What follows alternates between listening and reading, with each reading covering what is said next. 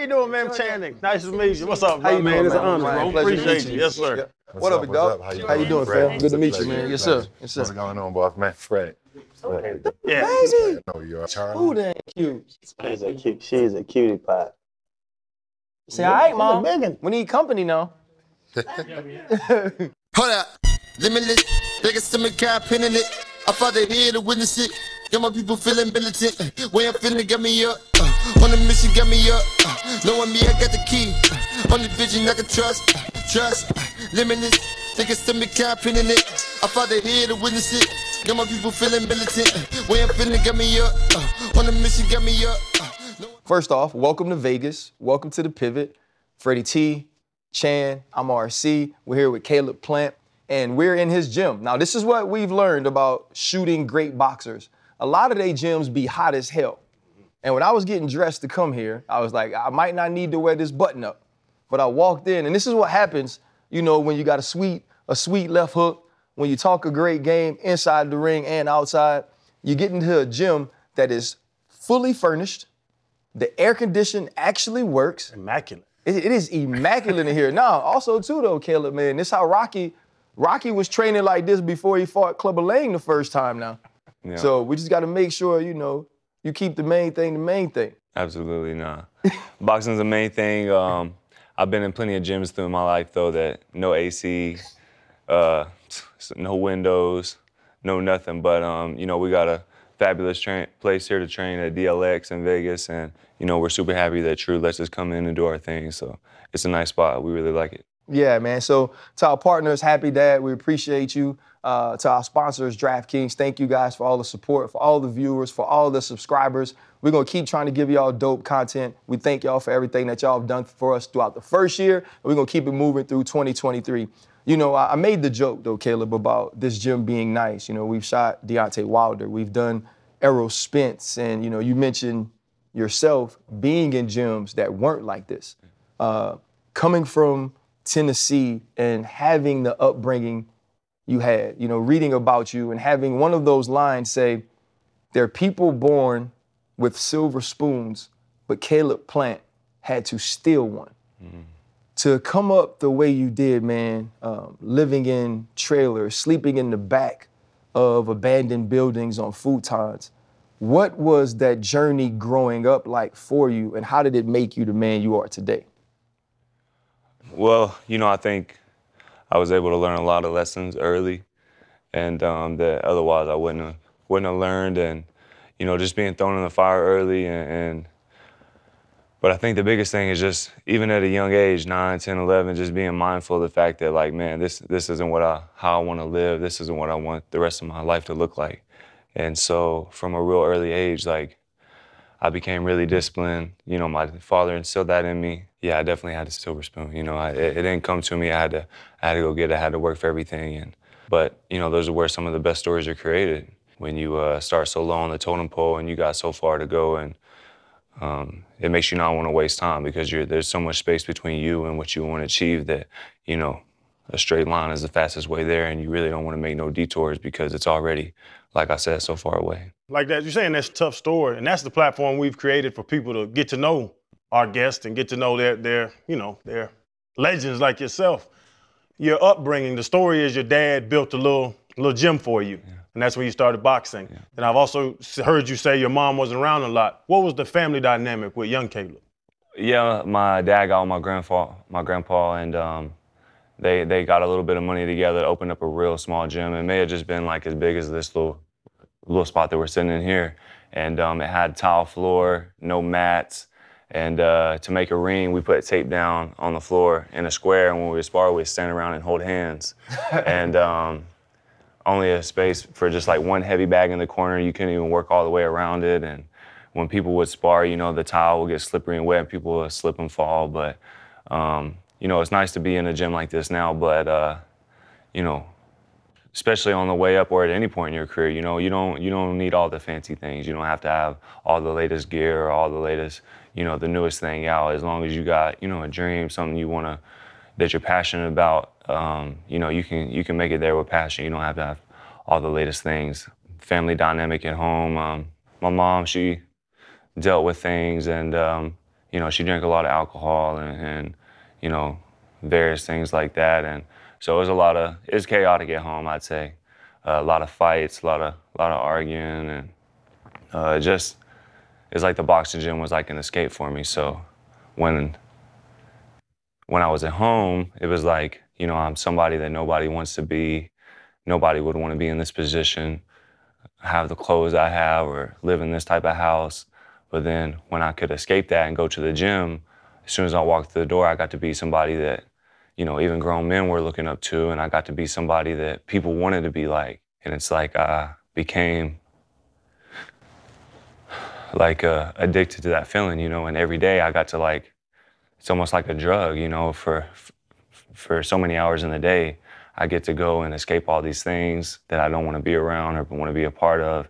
I get to be somebody, I get to be do, do something and push myself, and then as soon as I leave the door, I got to go back to being, you know, something that nobody wants to be, and I just became obsessed with that feeling of escaping that, and I've just been running it up ever since. At what age were you then? Nine years old, yeah. You know, that's pretty tough for a nine-year-old, you know, just to have to deal with these things at home, then being able to find an outlet, you know, but even at nine, you know, I'm I'm pretty sure um, you had to talk to yourself quite often. Did you ever go through depression during those times as a young kid? Uh, yeah, yeah. Definitely went through a whole array of, you know, emotions, whether it be being depressed, just being angry, being mad, um, feeling like I'm missing out. I definitely experienced a lot of those things, went through a lot of those things.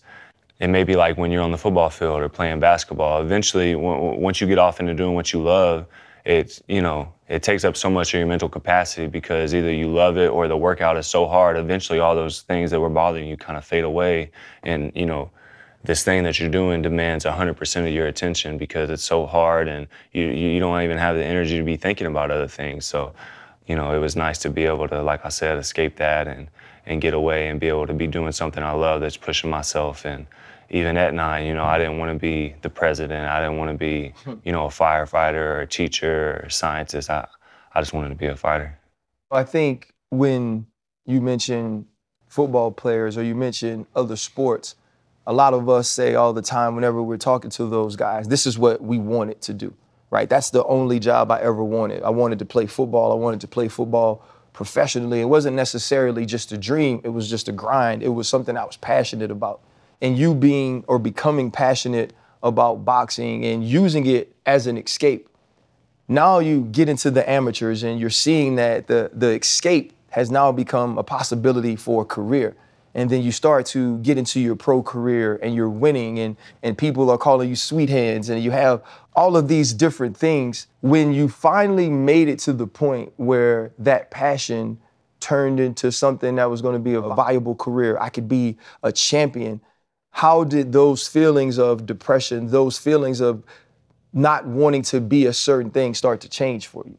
A lot of those things that I wanted to escape happened, you know, started to happen really early on in my life. But, you know, throughout my even young adulthood, you know, or even late teens, early tw- twenties, you know, I had situations that were still going on in my life that I had to walk through the fire and, and still go to the gym every day and, you know, just put on that show, put on that armor, and keep mm-hmm. on, keep on trucking. And um, but honestly, it, at nine years old, like I said, it wasn't like, okay, I'm twenty now. This is what I, I I can see myself having a career with this. It was like, no, nine years old, ten years old.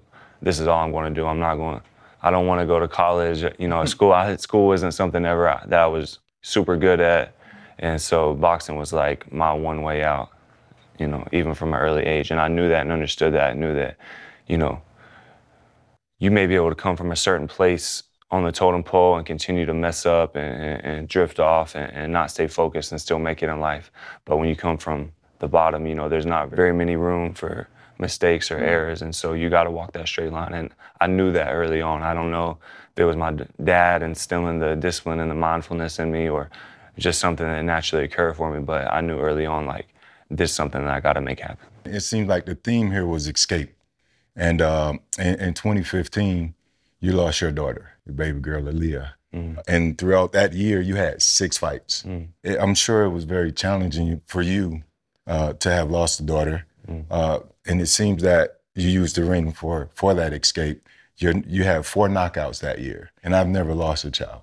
Uh, but I can only imagine what one must feel to lose lose a kid. Uh, could you take us through that year? I'm about nineteen. I have this uh, daughter, Aaliyah, and um, you know, everything is on track to be good, to be healthy, and you know, just to be like any anybody else who goes through that process. And then um, very shortly after, finding out that, you know, she has a lot of issues, and um, she would have like three hundred, four hundred seizures a day. She had a, uh, she had a, a brain damage, you know, no motor skills. She couldn't sit up, she couldn't eat, she had to eat through a Mickey tube in her stomach.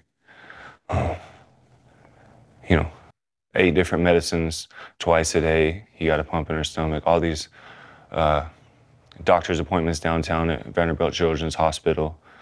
Um, just, I mean, having to sleep with, you know, a heart monitor and all these things, because sometimes at night she would just, uh, you know, things would come up. Um, you know, she was on life support five different times, four or five different times. And um, just having to, you know, sometimes we'd be in hospital for weeks at a time.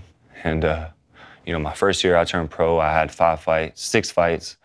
My um, second year I had four or five fights. And so while most of these other professionals are doing their camp at home and sleeping in their bed and, you know, have all these, you know, normal luxuries, you know, for weeks at a time, I would be staying in the hospital on the little pull-out futon bed, and the doctors are coming in at night, and um, I gotta wake up in the morning, I go to training, I come back, you know, I'm spending time with her, I, then I gotta drive forty-five minutes to strength and conditioning, I'm coming back, spending time with her, um, going home, getting more clothes or whatever has to get, you know, brought back to the hospital to be able to stay longer, then going running downtown, coming back, sleeping on the little futon, eating the hospital food, just, you know, not having the normal luxuries um, that these other athletes would have, but at the same time, maybe having more fuel being added to the fire. Mm.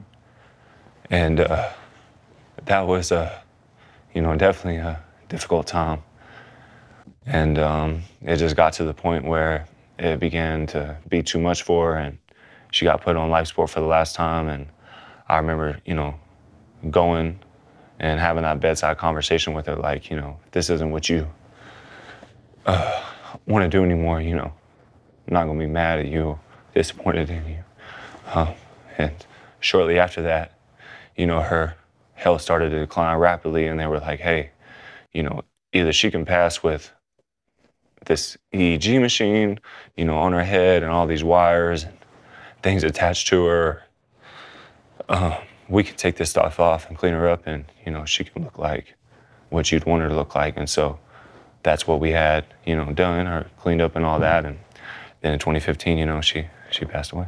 January uh, twenty-ninth, twenty fifteen, ten fifty-five, mm-hmm. I believe was the time. Yeah. Uh, you were scheduled to fight in Philadelphia, and you have doctors come to you, and because the situation was so dire for so long, there were many times that you said you thought that would be the day, or you were told it could be yeah. the day. But this time you said to yourself, okay, I'm going to stay here.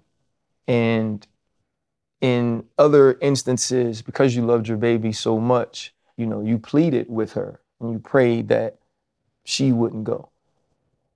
How did you finally get to a point as a father? Because the same way Fred was choked up, I was even just reading through it this morning and felt the exact same way. You know, we all have children. I have two daughters. I can't imagine what you had to see your daughter go through to finally get to a point where you said, it's okay, baby, and that daddy's going to be here. Yeah. How did you handle being able to have that conversation with your, your daughter? You know, regardless of, you know, religion or ethnicity or background, you know, I don't think there's any life lesson that can prepare you for that. Um, and in that moment, it wasn't even really about me being prepared. It's just I wanted her to know that she was too tired, then, you know, don't feel like I'm going to be disappointed in you or upset or, you know, with you. Obviously, I'm going to be upset, but, you know, I'm not disappointed in you. And um, if it's your time, then, you know, you do what you got to do, and I'll just keep figuring out a way to keep, you know, pressing forward. And like you said, I did have a fight scheduled, and I'm torn because, you know, I'm sure all of us in the circle can relate too. You know, I'm the provider of my family. And um, at the time, it's not like I'm a, a millionaire or, mm-hmm. you know, I'm barely a thousandaire. I'm the provider of my family. She's been on life support multiple times. Do I, do I, I gotta go make, and it's like, you know, I know I'm staying, but then there's also this, like, do I do I gotta go make this money for my family? Do I gotta, you know, if not, we're gonna be behind on bills. We could lose this, we could lose that. You know, I don't come from a place where I can get back up and get help and, mm. you know, but, you know, obviously as soon as they said no, this is a situation where, you know, this isn't like any of the other ones. I'm like, well, you know, say less, I'm not going anywhere, I'm gonna be right here. And, but. You know, you, you fast forward from that, you know, you made promises that you would one day be champion. And, and four years later, you get an opportunity to fight uh, Jose Uzcategui. And it's a fight that people don't believe you're going to win. And I think you knock him down in the second. You knock him down in the fourth. You get wobbled later on in the fight, and you end up winning the fight. What was that full circle moment like, starting at nine, having to go through losing Aaliyah, making promises that you'd one day be champion, and then finally reaching that goal? Um, I mean, that moment was indescribable, but really just when they announced those words and the new, I mean, that's something that any kid who's ever halfway laced up a pair of boxing gloves, you know, dream of hearing one day. And, um, Just, you know, circling back to Aaliyah, it got to a point where, you know, I knew I wasn't going to get to do very many things that other fathers get to do with their daughter. Uh, whether that be, you know, dropping them off at practice or, or, you know, them going to prom or waking up on Christmas, opening up Christmas presents or, you know, dancing or with each other, playing with each other. And so once she passed, it's not because I didn't get to do a lot of those things. Me keeping that promise to her that I was going to become world champion, I mean, that was just something that was engraved in me. And it, it didn't matter who stood across from me that night. There there was nothing that anybody was going to be able to do. Unless they were willing to take their last breath in there like I was, they were going to come up short. And so just going through that fight, being an underdog and, you know, people saying that he was going to do this and do that, and then coming out, you know, victorious in the way I did, Um, dropping him twice. I caught a headbutt in the fourth round. It cut my eye open. And, you know, that would have been an easy point to unravel and, and succumb to that excuse of, oh, I was supposed to lose anyways, and I got a headbutt I couldn't see. But, you know, just grinding through that like I have everything else in my life and coming out the other side victorious. Yeah, one of the best moments of my life. The R I P Aaliyah you wear coming out and all, and that motivation. And then past that, just the motivation of watching your daughter fight. Mm. Like, you're her father, and you see her fight through yeah. all that, through the season, all you yeah. see that fight. And now even even meeting you for the first time face-to-face, I, you know, fan from afar, you have a, like, you're intense. Very. And, and watching you fight, you're intense. Like we, like R C brought up, Errol Spence, Floyd, Deontay Wilder, when we, when we were around them, you hear him before you see him. You hear him in the gym talking and messing and making fun of people. Yeah. But then around Mike Tyson, I get more Tyson out of you, like just like a pit bull waiting to jump on somebody. Do you like fight with rage? Because Floyd says it all the time. He's like, I'm a prize fighter. I'm gonna go in here, I'm gonna get my check. Yeah. Like, your, where does that motivation come from? Because you got a lot more pit bull in you than I knew before I met you face to face. No, I mean, I don't go in there emotional, you know, and circling back, you know, seeing Aaliyah go, go through those things, you know, it did motivate me. It's like, hey, you know, I'm a, You know, I'm in my early twenties by the time I'm a grown man. You know, if I can see her go through this, you know, I can push hard. I can work through my last round. I can, you know, I can do anything if she can go through this. And, you know, going into the ring now, it's not like I go in there emotional or, you know, you know, that's not that's not the way you come out victorious. That's not the way boxing boxing goes. Um, you know, it's a thinking man's game. And, um, you know, I'm a thinking fighter. You know, I, I got a heavy I Q. I got a heavy bag of tricks that I can do in the ring. And, you know, it's just about, you know, it, it may seem like because this happened or that happened, I would use that and go in there raging. But, you know, I, over the years, you know, I could channel that and, and put it put it the way I want and go into the ring calm, cool, and collected and and and know that I have a, you know, a job to do. This isn't like I'm not some, you know, uh, you know, to me, that's that's not what boxing's about. You know, you gotta channel it. Yeah, yeah, you gotta channel that, and you gotta you gotta use it the right way, or it's gonna get used against you. Yeah, and your trick, your bag of tricks is to get around to that damn left hook, isn't it? Because if you stand up right now, I'm doing this. I mean, yeah, Darrell, you know, he learned his lesson like that. But honestly, you know, if it it was just about really him doing the same thing over and over, and me catching wind of that, and then using what he was trying to do against him, and uh, you know, again, if I was just out there winging him and trying to, you know, I I wouldn't have been able to think of that in the moment because I was throwing that combination, but I was throwing it at, at a different tempo. And, you know, his, his defensive responsibilities, the way he was blocking and going about it, I realized that I had to change up that tempo and, you know, switch it up. And if I would, you know, then I, I may not think of that. I'd, I'd be too busy trying to. How do you not get irritated when a guy straight up tells you, I ain't letting no white boy beat me? You know, like that's the... You know, that's the, the the thing in sports that we don't talk about a lot. It's it's yeah. playing D B, right? I mean, I'm, I can be honest with you right now. If I'm playing D B and I'm sitting across from Randy Moss, you accept that, or you sitting across from Santana Moss. I mean, anybody black is different than if Wes Welker go out here and cook me, yeah. right? Cooper Kupp had to work so hard to earn the respect yeah. of the N F L because him being who he was, but looking the way he did, it was sort of held against him in the respect that the other players would give him, but that's not something people say out loud, and mm-hmm. boxing's different. When you step into that ring, bro, no matter what your trainer says, what your coaches say, you gotta go do it. And for a man to test you just simply based on the color of your skin and say, you can't beat me because of that, how do you control rage in that type of situation to be able to focus on just fighting when a man is clearly disrespecting you?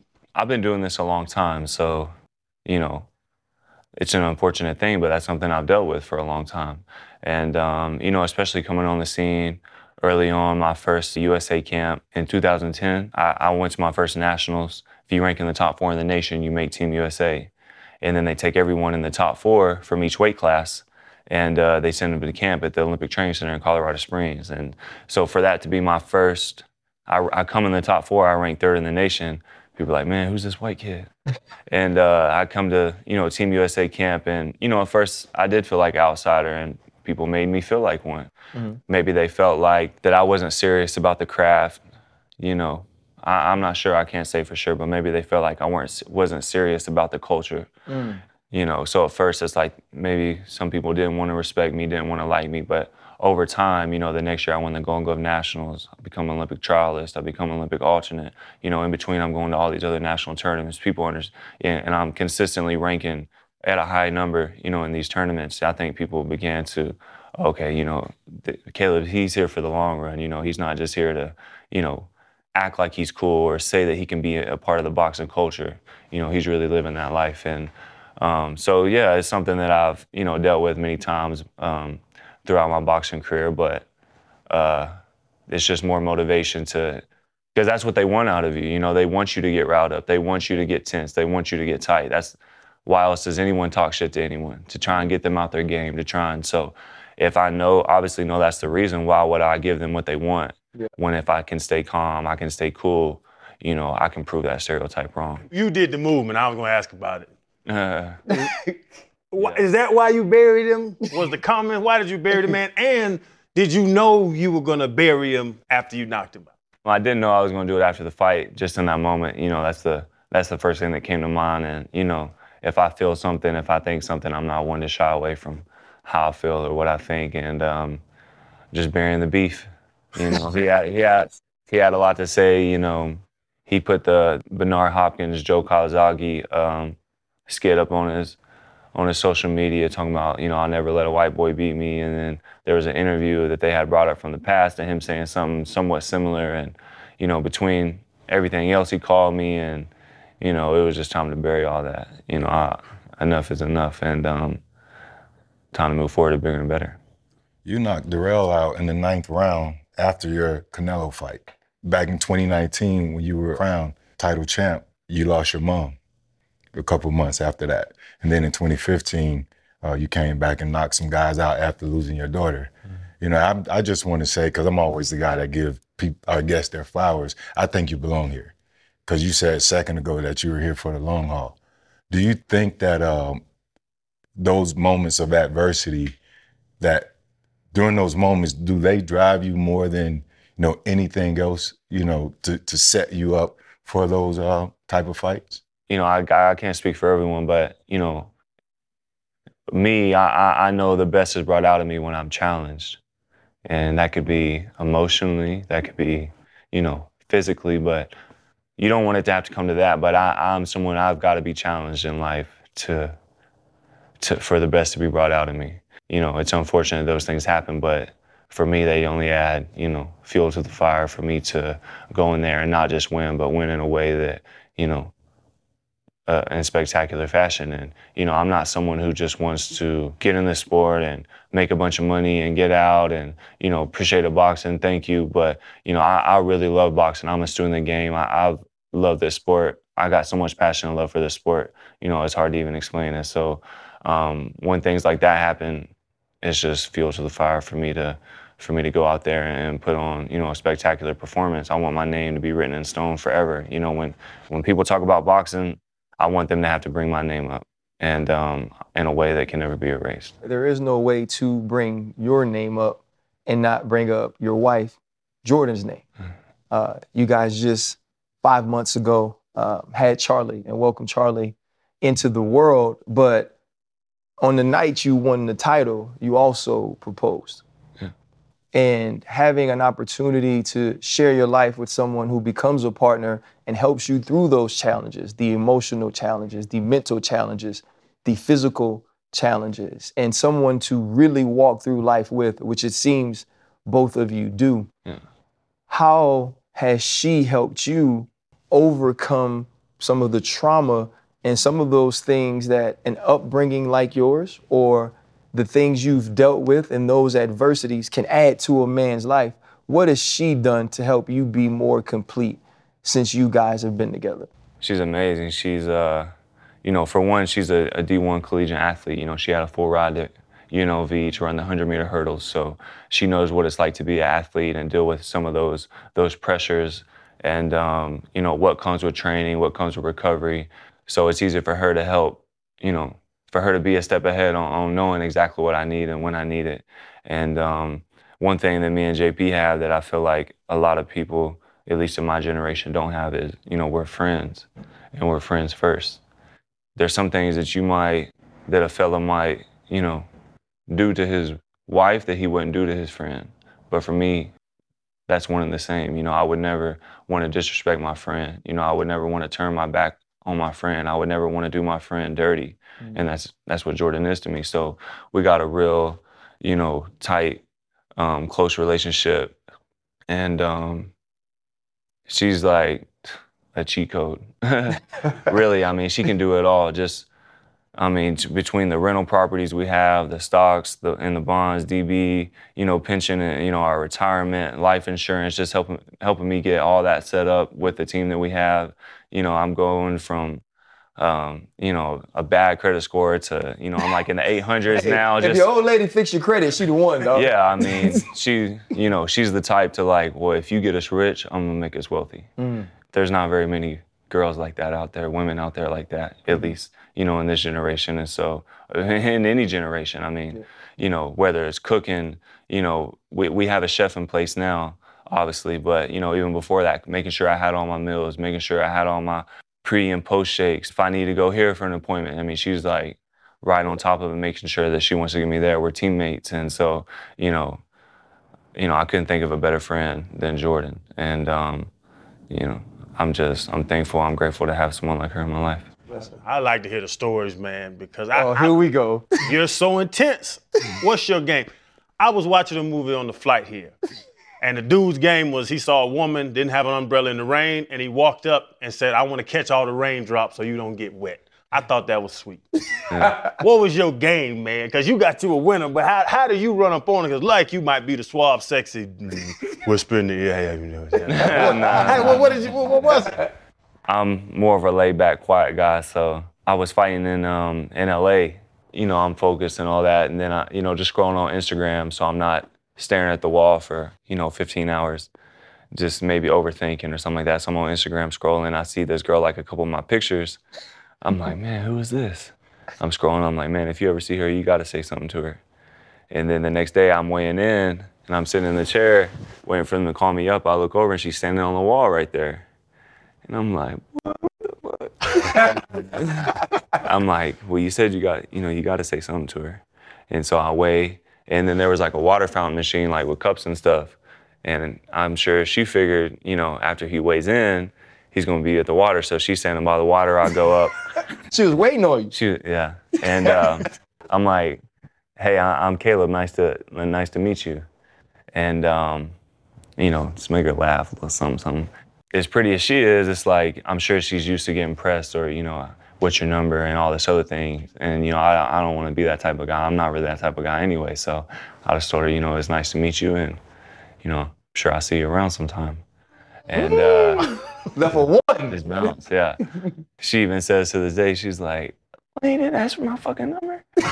She was curious to why I didn't, I guess. So then a couple hours later, I had like a message on Instagram saying, hey, it was nice to meet you. I'm like, yeah. I know. It just started from there and going back to focusing on my fight, had a really good fight. We just stayed in close contact and got to a point where because of everything that happened in Tennessee, you know, just a lot of things weren't working out for me. And I just felt like I needed a change, and she was out here in Vegas.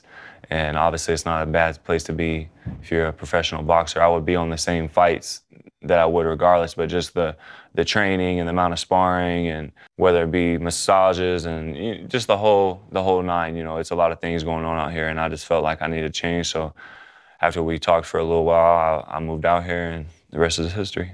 Hey, Caleb, we mentioned we did Errol Spence. Uh, we did Bronze Bomber.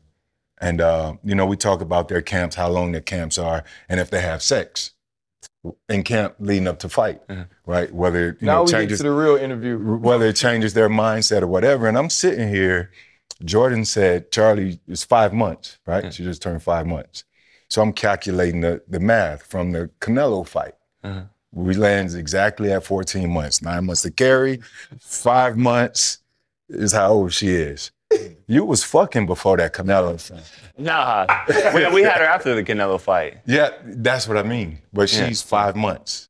So well, Canelo she, was, she was... She was created after the right Canelo after. fight. Right after. So my math probably always...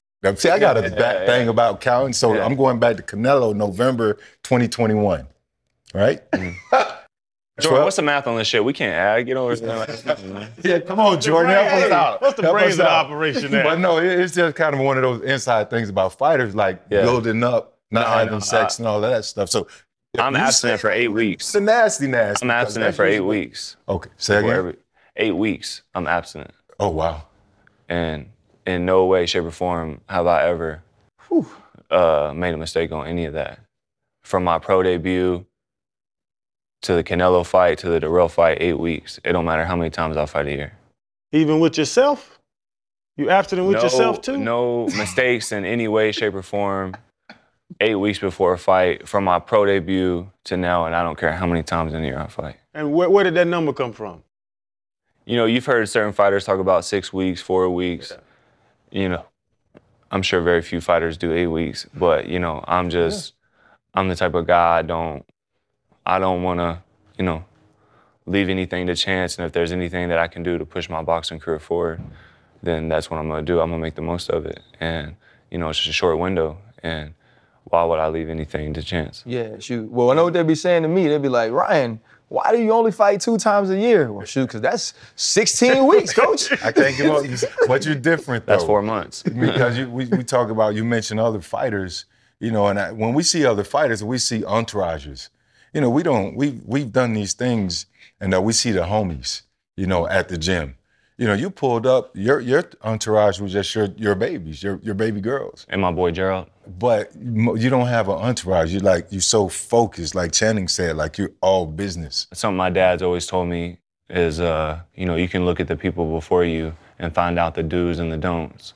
And, you know, it seems like one of the don'ts is every time someone has a big entourage, they wind up having to pay for everybody mm-hmm. and they wind up having to, you know, do all these things. And then even that, like, I'm like someone, I like peace and quiet. You know, I don't like a whole lot of noise around me.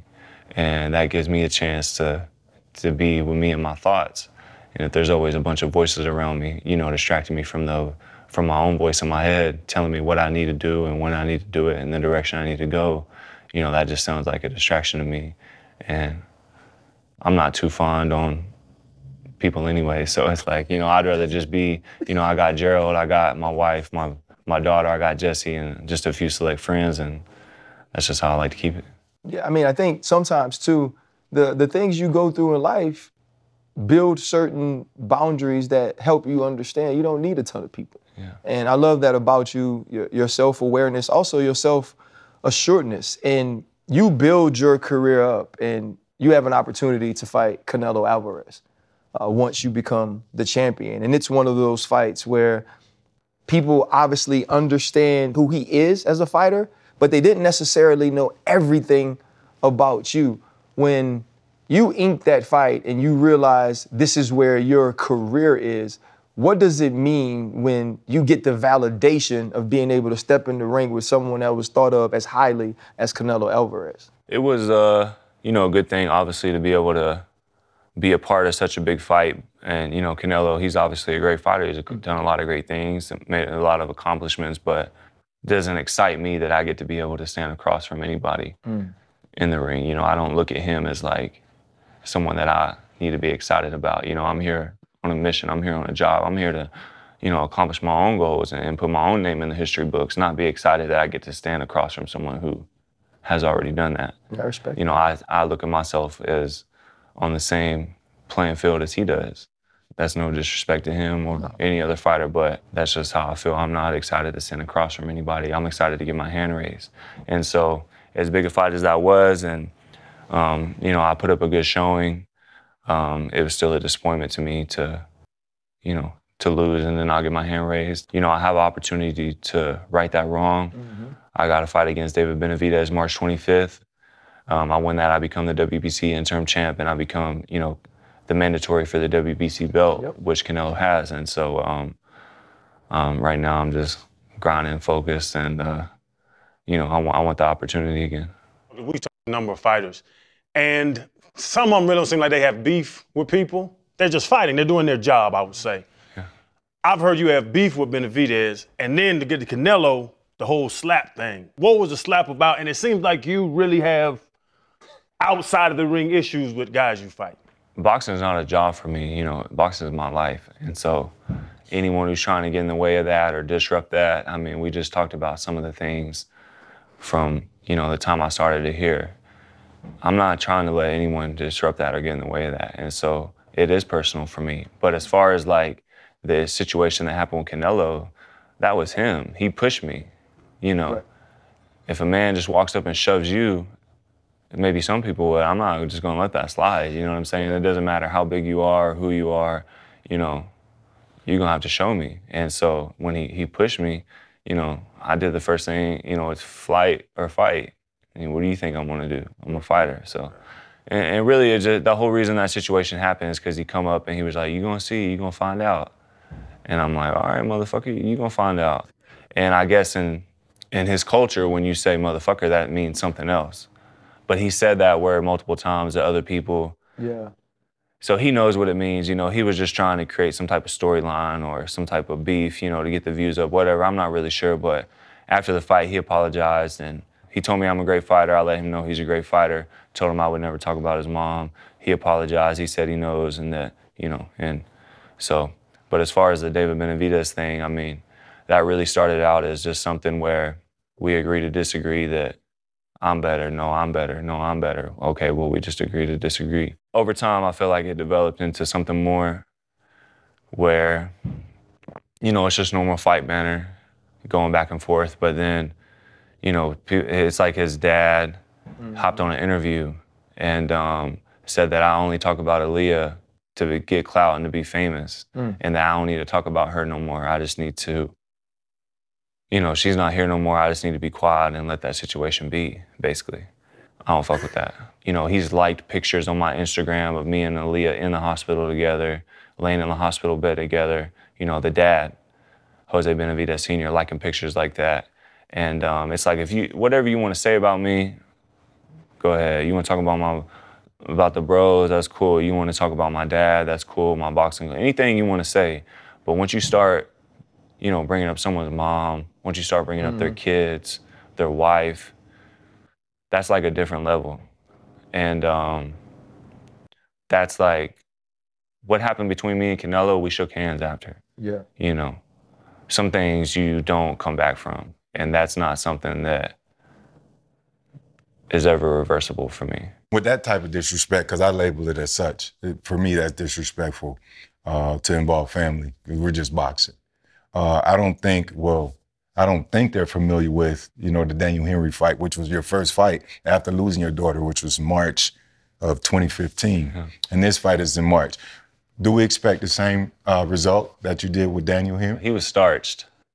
uh, it's hard to say. You know, there there's a lot of variables that go into the ring. And um, I do expect to get my hand raised in fashion. I truly believe that. Um, I believe I'm the better boxer. I'm the better fighter. I got the better pedigree. Um, I got better coaches. I'm more disciplined, obviously. And um, but as far as, you know, being able to starch someone, there's a lot of variables that go into that. So, you know, we'll just have to wait till fight night. Could you break down starch for our viewers? Uh, starch is, you know, when you put starch in your clothes and they stiffen up, that's what starching somebody is. I love that, man. You know, you've, you've gotten to a point where I do believe people respect the way you go about your business. Um, and to the conversation you spoke about you and Canelo having after your fight, that's something I've seen on social media over and over again, just earning that respect, but you still saying, I want to run that one back, right? I want to get my hand raised because I believe we are on the same tier. When you look back through your life and you think about where you come from, where you started, your father building uh, a small gym for you to develop this passion, losing Aaliyah two thousand fifteen, your mom, Beth, two thousand nineteen, but continuing to live life, continuing to fight, now building this beautiful family. When you look back on all you have accomplished to this point, how proud of yourself are you that you had the stuff to make it through all this and be sitting here today? I'm proud of, I'm definitely, you know, I'm proud of myself and um, not not too often because it seems like there's always another goal set and, you know, it's always time to get back grinding and focused and training, but there are times where I sit back and, you know, think about, you know, the moments that I've overcome and Um, from going to almost like being an outsider and not being accepted by his peers to being one of the top of his class amongst his peers, mm.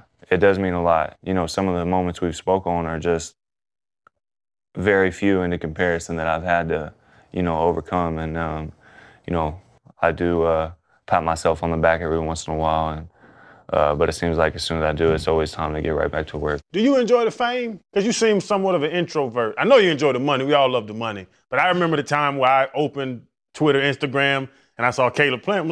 I started watching the videos like everybody else. Do you enjoy the, the, the, the fame? And it's nice to be recognized for your hard work. Yeah. I don't box for money. There's a lot easier ways to make money. And that doesn't take the near amount, the discipline and the hard work and the the abstinence and everything else that we spoke on. I don't box for free because if you're good at something, then you don't do it for free. Mm-hmm.